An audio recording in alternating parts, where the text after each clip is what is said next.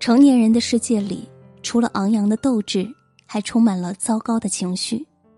路上堵车，上班迟到，这个月的全勤泡汤了，一整天都无法安心工作。在例会上被批评业绩差，表面上唯唯诺诺，内心却早已下起了雨。和男朋友约好八点见面，对方却迟到了一个小时，你为此赌气了好久。追剧时看到剧中揪心的情节，恨不得自己跑上去骂几句才解恨。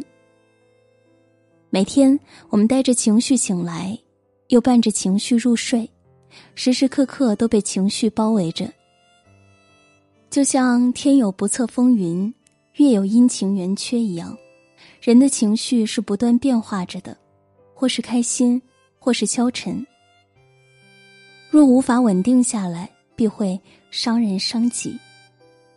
但这并不代表着我们就要被情绪拉入漩涡。只要有合适的方法，你就能彻底掌控情绪。那么，情绪是如何产生的？我们又该如何管理自己的情绪呢？别急，今天的情绪自控力里，一本书就来和你分享关于情绪的各种小秘密。相信看完文章的你会更好的处理生活中的酸甜苦辣，从而成为情绪的主人。人总会有几个感到力不从心的瞬间，徒生一种焦虑不安的无力感。遇到棘手的事情，怎么也攻克不了时，会抱着头捶捶脖子，因为这事儿真让我脖子疼。看恐怖电影或者受到惊吓时，会脸红脖子粗，直呼心都要蹦到嗓子眼儿了。更有甚者，还会因为消极情绪引发胀气。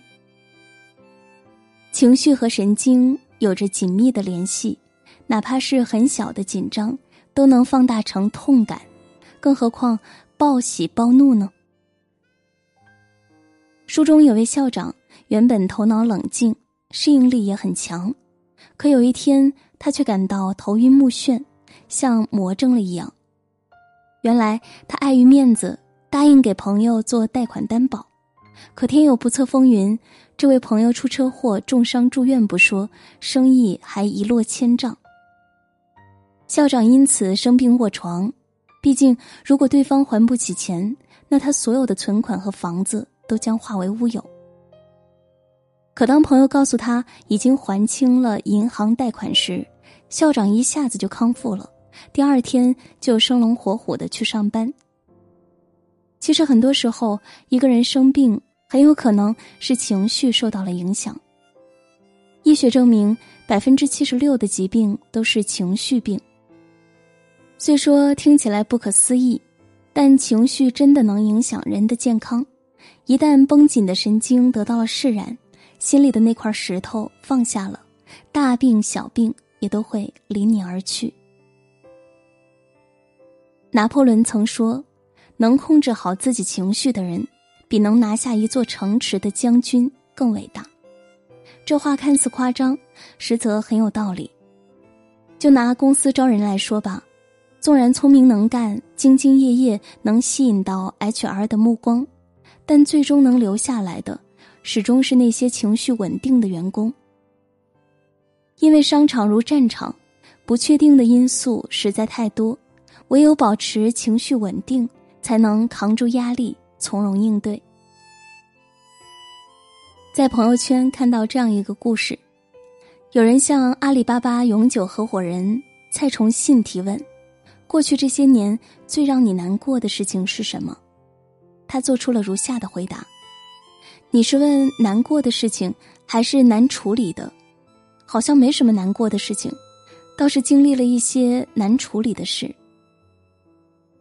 你可以仔细琢磨琢磨这句话：没有难过，没有抱怨，因为不管是如期而至，还是意料之外，发生了就是发生了，你只能冷静的去面对。”最多也只是难处理而已。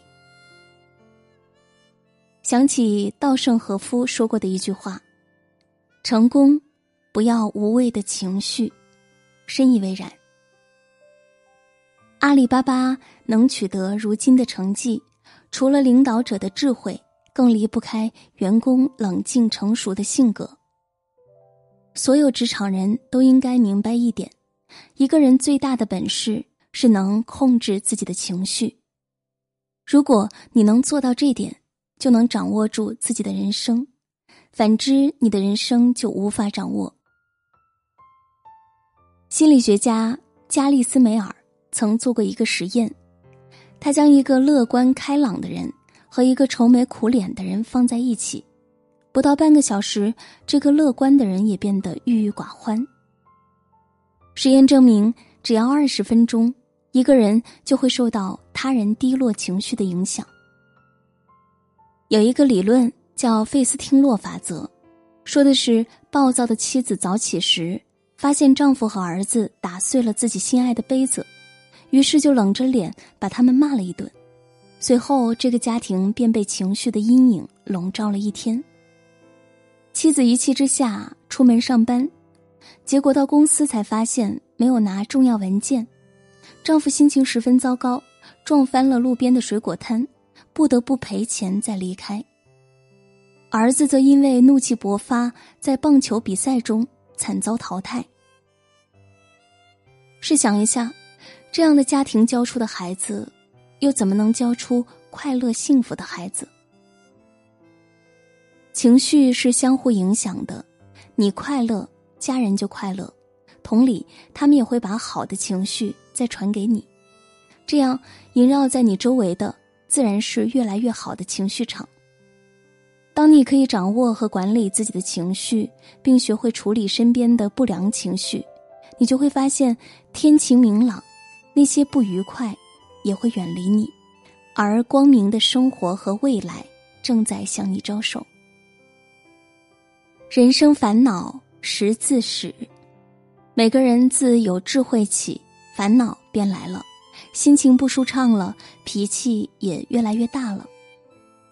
但正是这些烦恼推动着人的进步，所以不必过于忧心。烦恼时时有，不减自然无。如果快乐太难，那就告诉自己，所有的经历都是一场游戏。学会苦中作乐，阴霾也会渐渐消散。即使开着吱吱嘎嘎的雪佛兰，也能在酷热的夏天感受到西瓜的冰爽。也许你中处陋室一间，也能享受到吃花生酱的快乐。人必须自己掌控自己的情绪，而不是仰仗那些外在事物。毕竟，多年以后再回首。那些扰乱你的、让你崩溃的、害怕的、恐惧的种种，都将成为你充实而忙碌生活中的小小注脚。心态决定了你的一生。人生短暂，世事无常，无畏拥有，也不怕失去。切记，把控好自己的情绪。你要知道，苦难助长了坏脾气，可生活中还有。无尽的快乐和幸福啊！